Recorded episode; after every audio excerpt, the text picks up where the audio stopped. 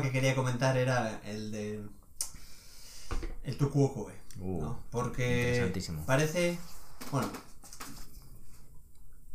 eso es, parece que si, por ejemplo, yo creo que alguien ha hecho, no sé, algo mal, como puede ser, por ejemplo, no lavar los platos, ¿no? Pues en algún momento, si lo quiero transmitir, seguramente para que no lo hagan sucesivo, para que tengan, no sé, más cuidado, para notificar de algún modo, pues que ha habido ese error, ¿no? Un error. Seguramente es una notificación, tampoco además es un ataque a la persona, ¿no? Pero lo curioso es que es fácil que ante un ataque, ya digo, el ataque no es a la persona, sino hacia una actividad o hacia un error detectado, pero es muy, muy fácil que rápidamente la persona aludida se ponga en posición defensiva, ¿no? Esa, sí, la táctica de la racionalización defensiva. Sí, y entonces, inmediatamente, en cuestión de segundos, esa persona busca algún otro fallo, algo que hayas podido hacer tú también, y lo interpela rápidamente como excusa, ¿no? Entonces, pues, sí, pero tú tampoco has sacado la basura.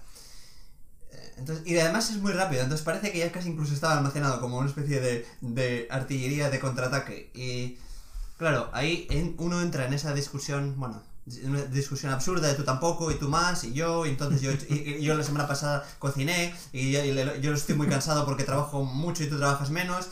Ah, me estás diciendo que yo no trabajo. Y ahí se escala muchas veces la discusión. Es muy típico esto.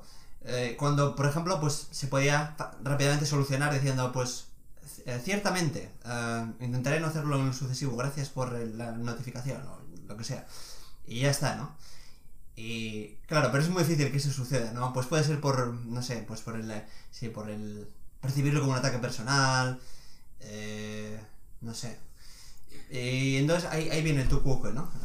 Sí, que lo que es una observación con ánimo edificante sobre un asunto, sobre una cuestión que puede producir desagrado en la persona, eso se toma como una especie de agresión personal en lugar de como una indicación neutral sobre algo que convendría cambiar, y se procede a ese atrincheramiento, a esa racionalización defensiva. De hecho, esa falacia tu quoque es un subtipo de las falacias que contravienen el principio de relevancia argumentativo. No es relevante que una persona trate de neutralizar lo que tú le has dicho y por omisión no considerar la razonabilidad de la indicación que tú le estás dando, alegando que tú también incurres en el mismo hierro, ¿no?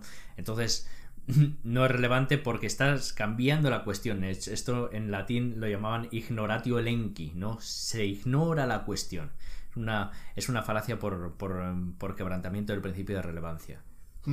De todas formas, alguien podría decir que para que tú puedas acusar a otra persona de hacer algo, tú tienes que ser un ejemplo. Es decir, que si no, tú no estás en posición de acusar si no eres un ejemplo a seguir, ¿no? Entonces, no sé si esto... Es decir, si uno tiene que ser un ejemplo a seguir, o puede, digamos, mencionar un fallo de otra persona a pesar de que esa persona cometa ese fallo habitualmente o... Excelente observación. De hecho, la forma procedente de contestar a eso que acabas de decir es establecer una dicotomía entre el ámbito de la pragmática y de la lógica. Lógicamente, uno siempre aspira a considerar el contenido de lo dicho, los patrones argumentativos en el marco de una estructura normativa, al margen de los sentimientos, al margen de las incongruencias personales y al margen del contexto. Sin embargo, en el ámbito pragmático sí que es cierto que una persona incurre en esa inconsistencia pragmática, entonces puede ser censurado en el ámbito personal, pero no en el ámbito lógico. Quiero decir, la lógica presupone la independencia con respecto a la psicología de los intervinientes en la conversación. La pragmática no. En la pragmática está involucrada, por ejemplo, la ejemplaridad de la persona que censura, que lanza filípicas contra alguien. Uno tiene que dispensar ejemplo y practicar con lo que predica, ¿no? En ese sentido, por ejemplo, si un político lanza arengas contra la multitud, exhortando a todos al uso de mascarilla y luego se procede a la difusión de unas fotos en las que aparece con todos sus colegas de baja ralea de la clase política sin mascarillas y de bullanga y festividad, entonces está incurriendo en una inconsistencia pragmática, pero lógicamente con respecto al contenido, lo que dice, lo dicho. Hablo de la preferencia, del producto de la preferencia lingüística, de la acción del decir. El producto del decir tiene que evaluarse con independencia de la catadura moral del individuo que hace la preferencia. Entonces, si distinguimos los planos lógico y pragmático, uno puede ser inconsistente en su conducta y no practicar con lo que predica y ser deshonesto con los demás, exigir más de lo que uno se exige a sí mismo y, sin embargo, poder aspirar razonablemente a que los demás consideren con neutralidad y con independencia de las acusaciones personales si lo que dice es razonable o no. Sí, sí, ese es buen ejemplo, es el del político. De hecho, lo interesante en este caso sería analizar la cuestión con independencia de quién lo diga o cómo se comporte él, ¿no? Pues, ¿por qué es recomendable llevar mascarilla? Y si parece que sí que tiene sentido, pues uno puede aceptar lo que él ha dicho. Y después, quizás posteriormente, ¿no? En una etapa, no sé, en otro momento posterior, uno puede recriminar a esa persona el no usar mascarilla precisamente porque es positivo, ¿no? Pero no porque sea él, sino porque el hecho en sí de... ¿no? Sí, la cuestión es que el ser humano, como ser complejo, dotado de razón, de sentimiento y de múltiples habilidades cognitivas, puede operar en distintos planos de forma simultánea. Entonces se puede simultanear la respuesta. Esa persona merece una, digamos, una reprobación moral y psicológica, y sin embargo lo que dice merece una evaluación estrictamente neutral y racional con independencia de los rasgos de la persona. Entonces esa persona puede ser simultáneamente reprobada o reprendida por ser moralmente inepta y a la vez considerar que lo que dice es razonable. Vamos a aducir otro ejemplo que también es muy claro y además está basado en un hecho acaecido hace unos años. Además, una de las feministas recalcitrantes de hoy, del feminismo este pop rosa, superficial y caricaturesco, Leticia Dolera, había criticado furibundamente los despidos improcedentes ante la situación de maternidad en algunas empresas, ¿no? Y sin embargo, ella, siendo directora de series, despidió a una actriz cuando se enteró de que estaba embarazada.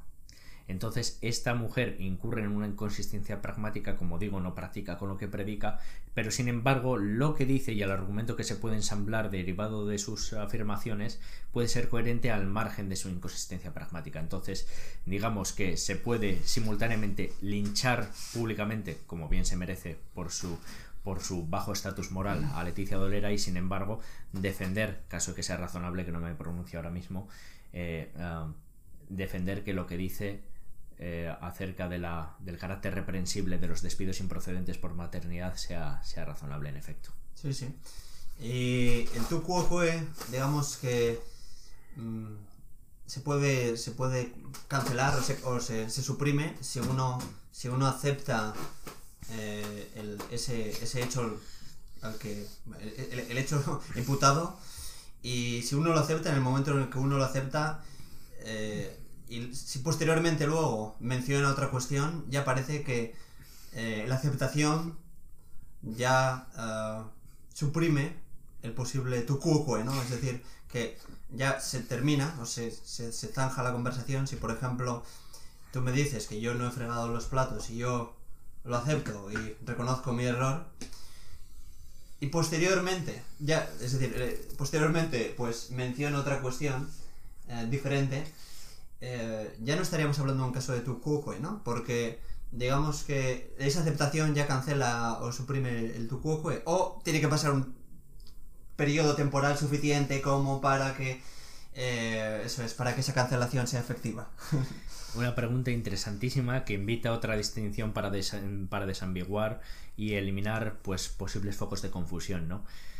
Aquí yo te concedería la razón en lo que has dicho. Una vez el que recibe la crítica o la observación presuntamente negativa atiende a la cuestión y o bien niega o admite lo que le dice el contendor dialéctico, entonces es legítimo transitar a otro tópico de conversación y replicar del mismo modo, una vez se ha atendido ya al tópico tratado.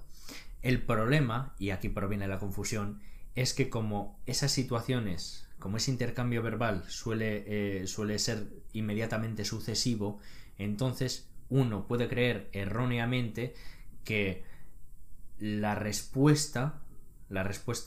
acusación que se produce posteriormente pero con independencia del tema anterior es una especie de reproche que sirve como respuesta al tema tratado previamente, pero no lo es. Sucede temporalmente, pero no está lógicamente eslabonado con lo que se ha dicho previamente. Claro, es esa persona la que eslabona, ¿no?, erróneamente. Exactamente. Ambos temas, ¿no? Exactamente. Es una conexión que se establece de forma injustificada. Lo que pasa que, y aquí estoy identificando un hecho empírico contingente que ayuda a identificar cuál es el foco de confusión, y es que se produce de forma inmediatamente sucesiva en el tiempo, de modo que es fácil pensar que, de hecho, aquí otra falacia, el non hoc ergo propter hoc, el confundir la correlación temporal con la causalidad.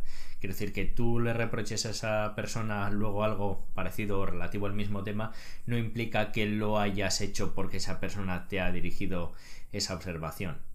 Esa es la cuestión. Están correlacionados, pero no están lógicamente, en este sentido no sería causal sino lógico, no están lógicamente conectados aunque sean sucesivos en el tiempo.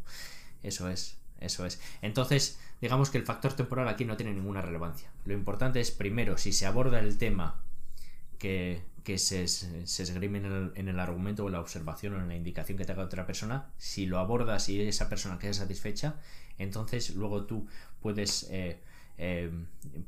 sacar a colación cualquier tema de conversación sin que se te pueda acusar de haber incurrido en una tu quoque o de haber ignorado la cuestión, porque precisamente has abordado la cuestión. La cuestión ha quedado zanjada. Claro, lo que pasa es que a veces igual no la persona no percibe como que la cuestión queda zanjada.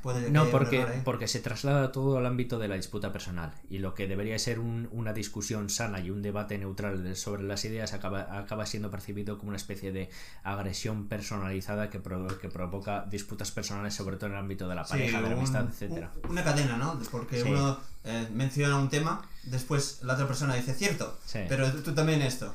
Sí. Es cierto, pero tú también estás. Sí, y hay primero confusiones, hay un enconamiento personal, hay una intromisión del orgullo y de ciertas emociones muy negativas, y se produce un contralanzo, y entonces el debate deviene en disputa encarnizada, en desavenencia y quizá en algo peor. De hecho, yo sospecho que muchos problemas, sobre todo en el ámbito conyugal, se producen por este tipo de confusiones. Es que la gente no está educada para proceder racionalmente las discusiones, y para que luego digan que una cosa es la teoría y otra la práctica. ¿Cuánta sana teoría nos libraría de cuánta mala práctica?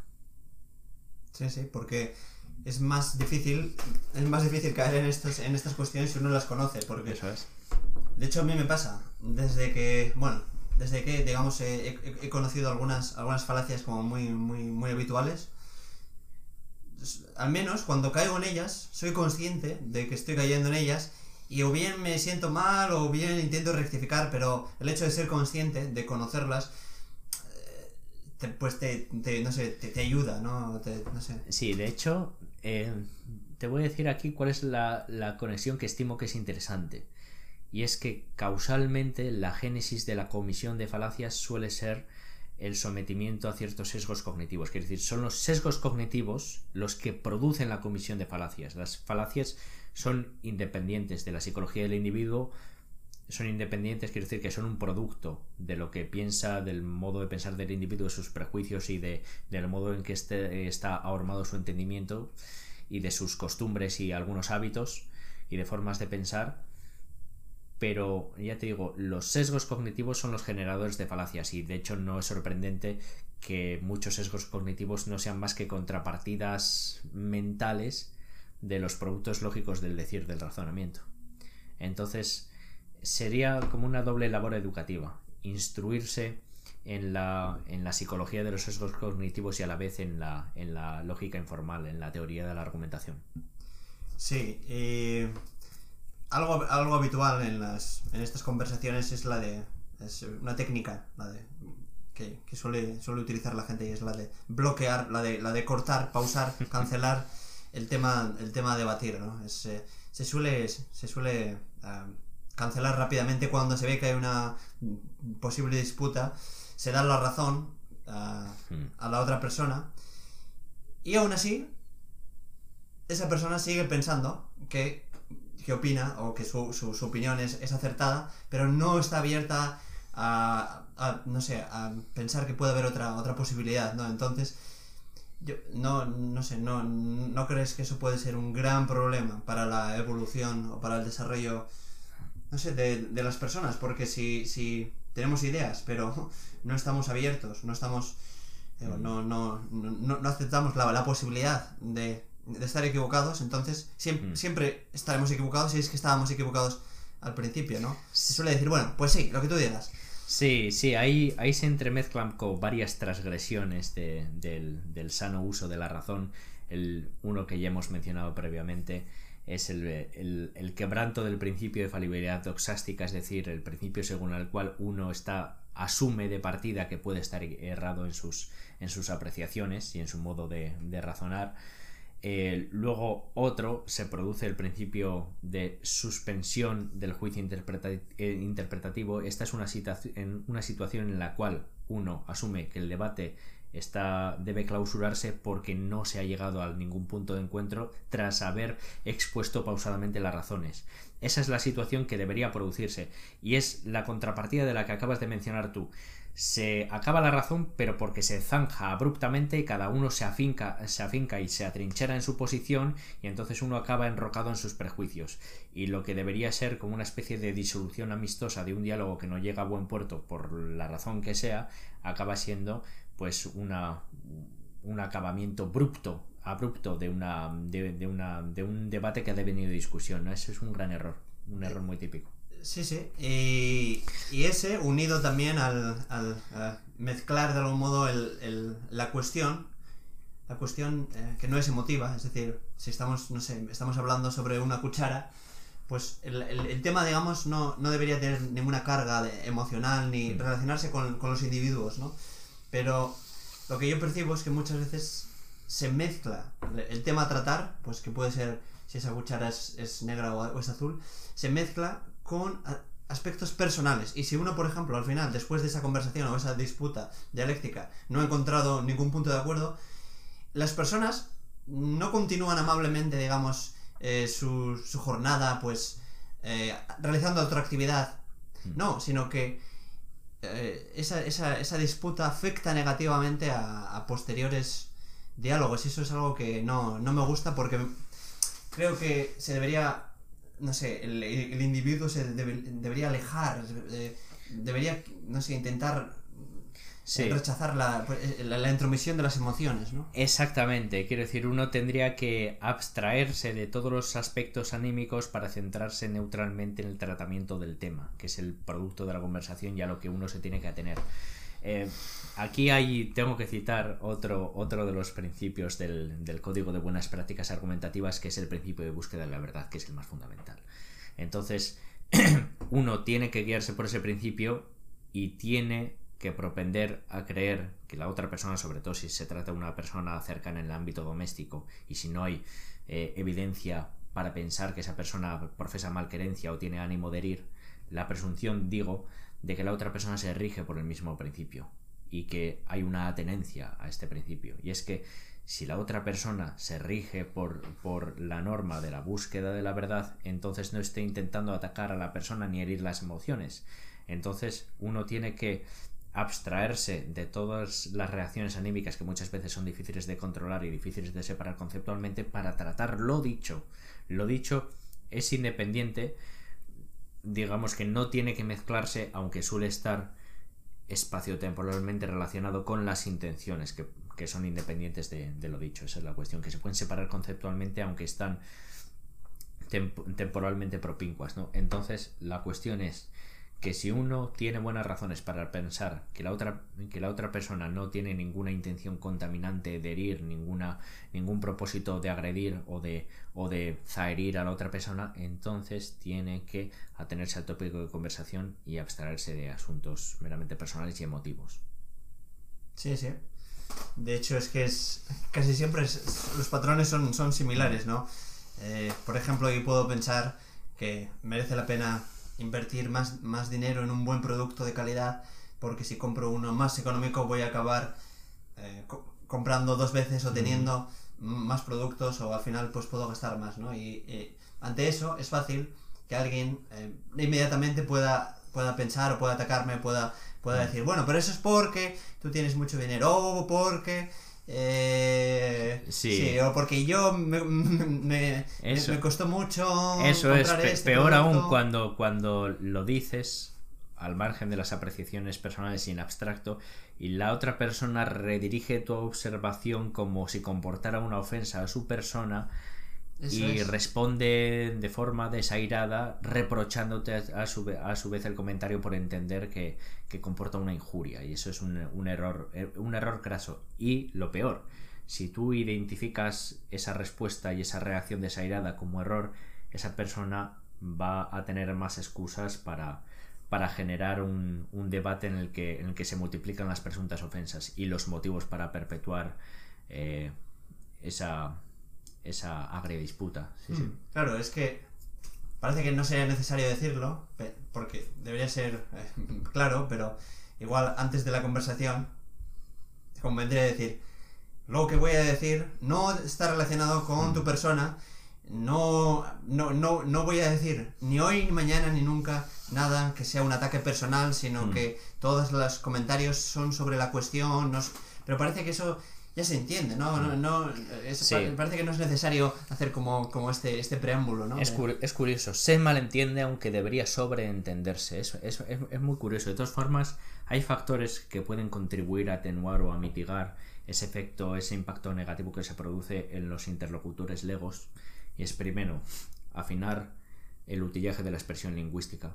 Cuanta mayor articulación verbal tenga uno, es mucho más fácil conceptualizar lo que uno quiere decir de forma precisa, y eso da pábulo a menos malentendidos, eso en primer lugar. Segundo, el trato cara a cara, porque hay mucha información codificada en los canales sensoriales, entonces la modulación de voz, una oportuna palmada a la espalda, si alguien te palmotea en la espalda con un tono de voz amortiguador, por ejemplo, y con las expresiones faciales, hay muchos elementos sensoriales que ayudan a proveer de información que te indica una actitud que no se corresponde con la que en otras circunstancias la otra persona atribuiría al que está expresándose.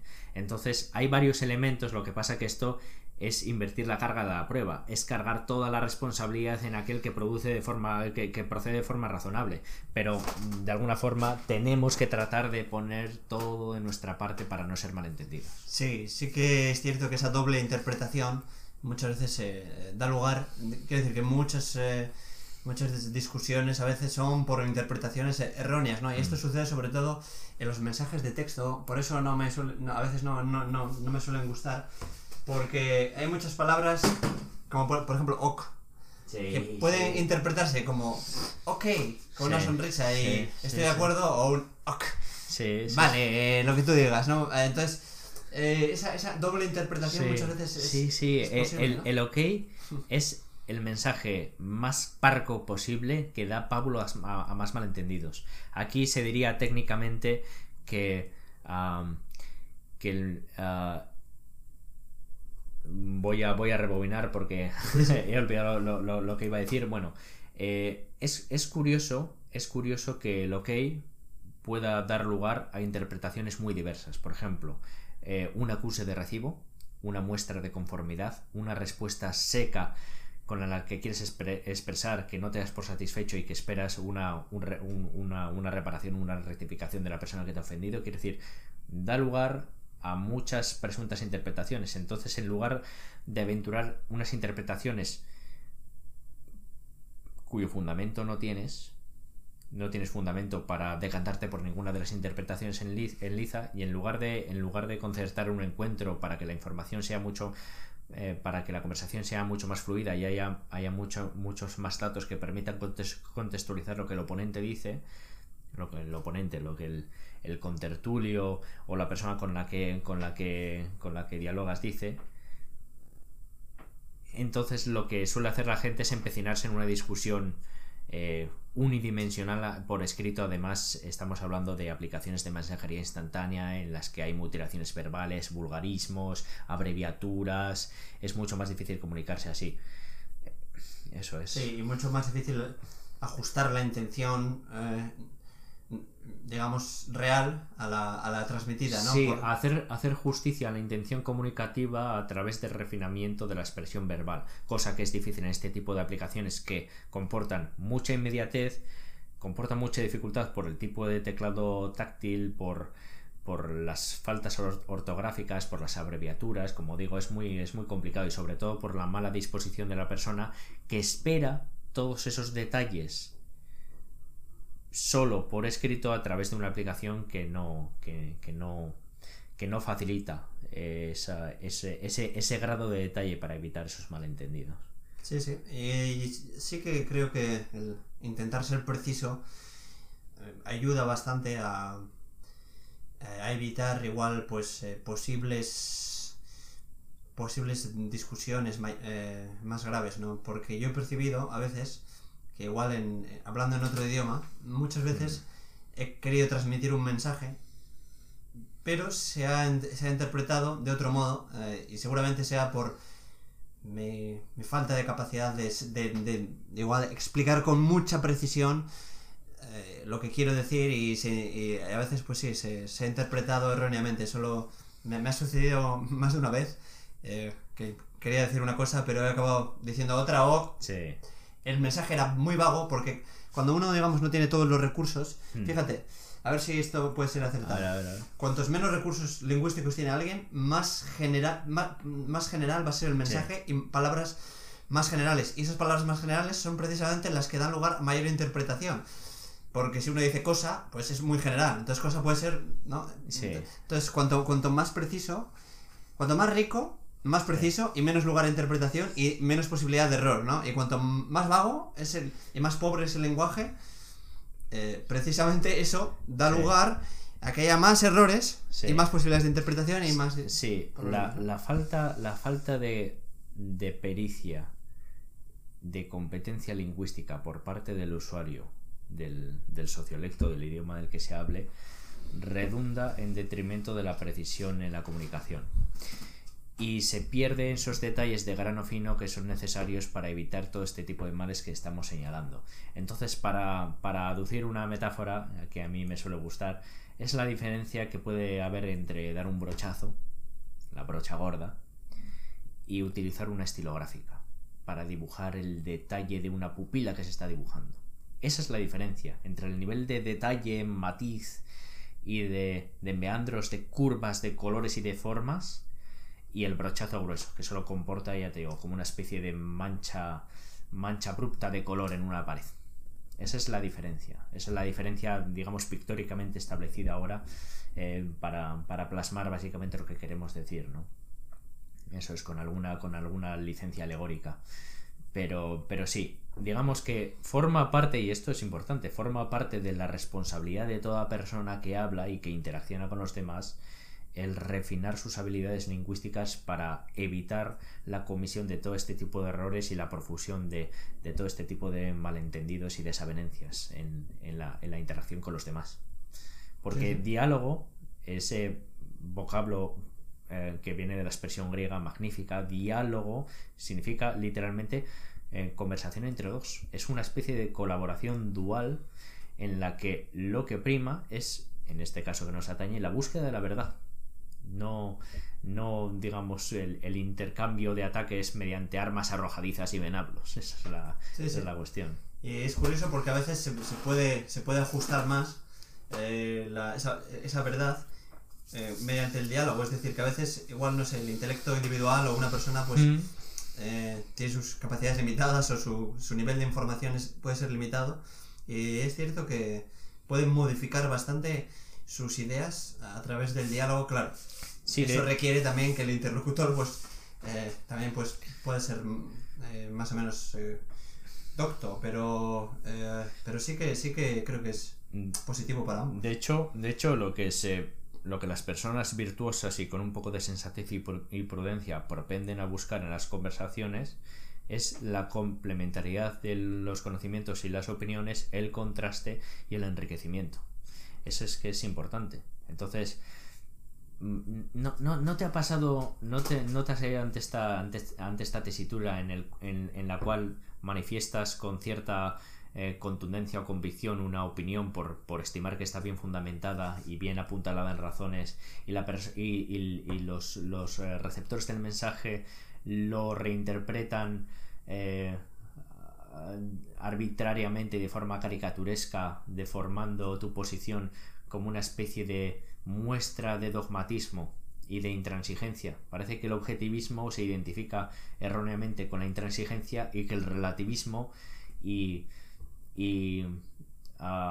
sí, como la diversidad por la diversidad es sinónimo como de libertad y de apertura y de enriquecimiento, una especie de confusa identificación del relativismo con la autonomía personal y el empoderamiento del individuo en su dignidad como ente autónomo o algo así, ¿no? Sí, sí, y de ahí estas respuestas de tu opinión. Eso es. Esa tuya, ¿no? Esa será tu opinión. Sí, sí, sí. ¿No has oído alguna vez lo de no pretenderás convencerme, ¿no? Como si eso fuera una especie de intrusión en la intimidad del individuo, como una invasión de la privacidad. Sí, sí. Es muy curioso. Oye, yo tengo mi opinión y tú la tuya, ¿no? Pues está claro, pero... Eso es. La cuestión es que quizás...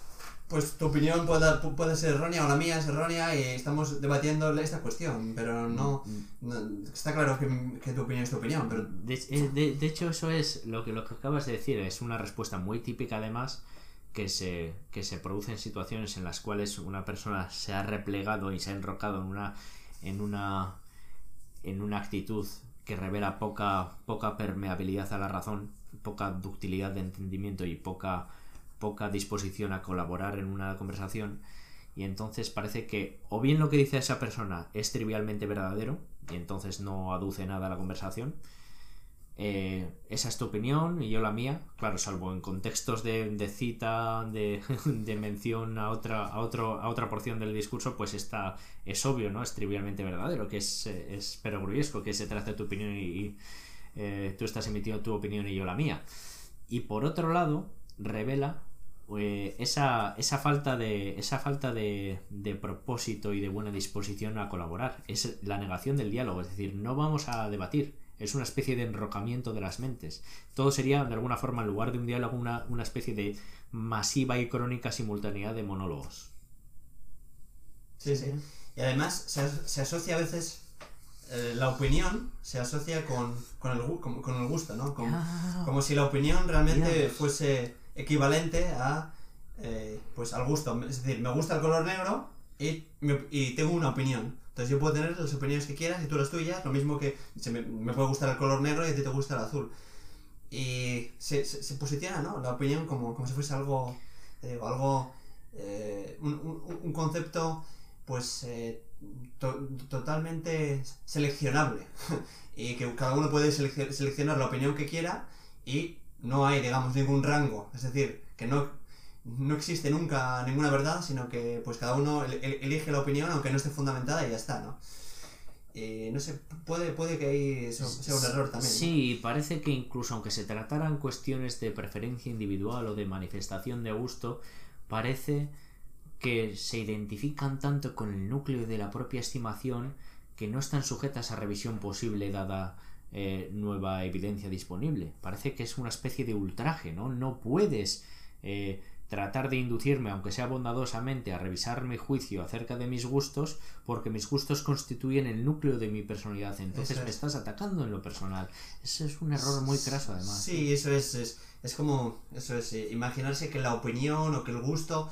Es algo propio, es algo propio que no se puede vulnerar, no se puede atacar, porque, ya digo, es algo personal, como si fuese un móvil o una cartera. Sí. No puedes quitármelo. Sí, ¿no? Y no puede cambiar, ¿no? So pena de apostatar de los propios valores, ¿no? O de Sí, o de retractarse bajo juramento de una convicción muy arraigada que uno tiene, ¿no? Como de abjurar de las propias convicciones. Yo creo que esa es una posición muy retardataria, muy retrógrada en los debates, y que revela una falta de adaptabilidad que es francamente sorprendente. Quiero decir, ¿cómo podemos ser orgánicamente tan adaptables y tan dúctiles para sobrevivir en el entorno y para procurarnos los medios de adecuación a la vida como entes, como criaturas meramente biológicas, y sin embargo en el plano psicológico somos tan defectuosos siendo a la vez tan capaces de tan grandes cosas? Y aquí me gustaría mencionar una cita de Anton Chekhov, un escritor ruso que era médico, pero era un maestro de la confección del relato breve, que dijo, en el contexto de un diálogo: usted mismo debe saber que todo en este mundo es insignificante y falto de interés, salvo la suprema expresión espiritual de la inteligencia humana. Excelente. Sí. Hasta la próxima. Hasta la próxima.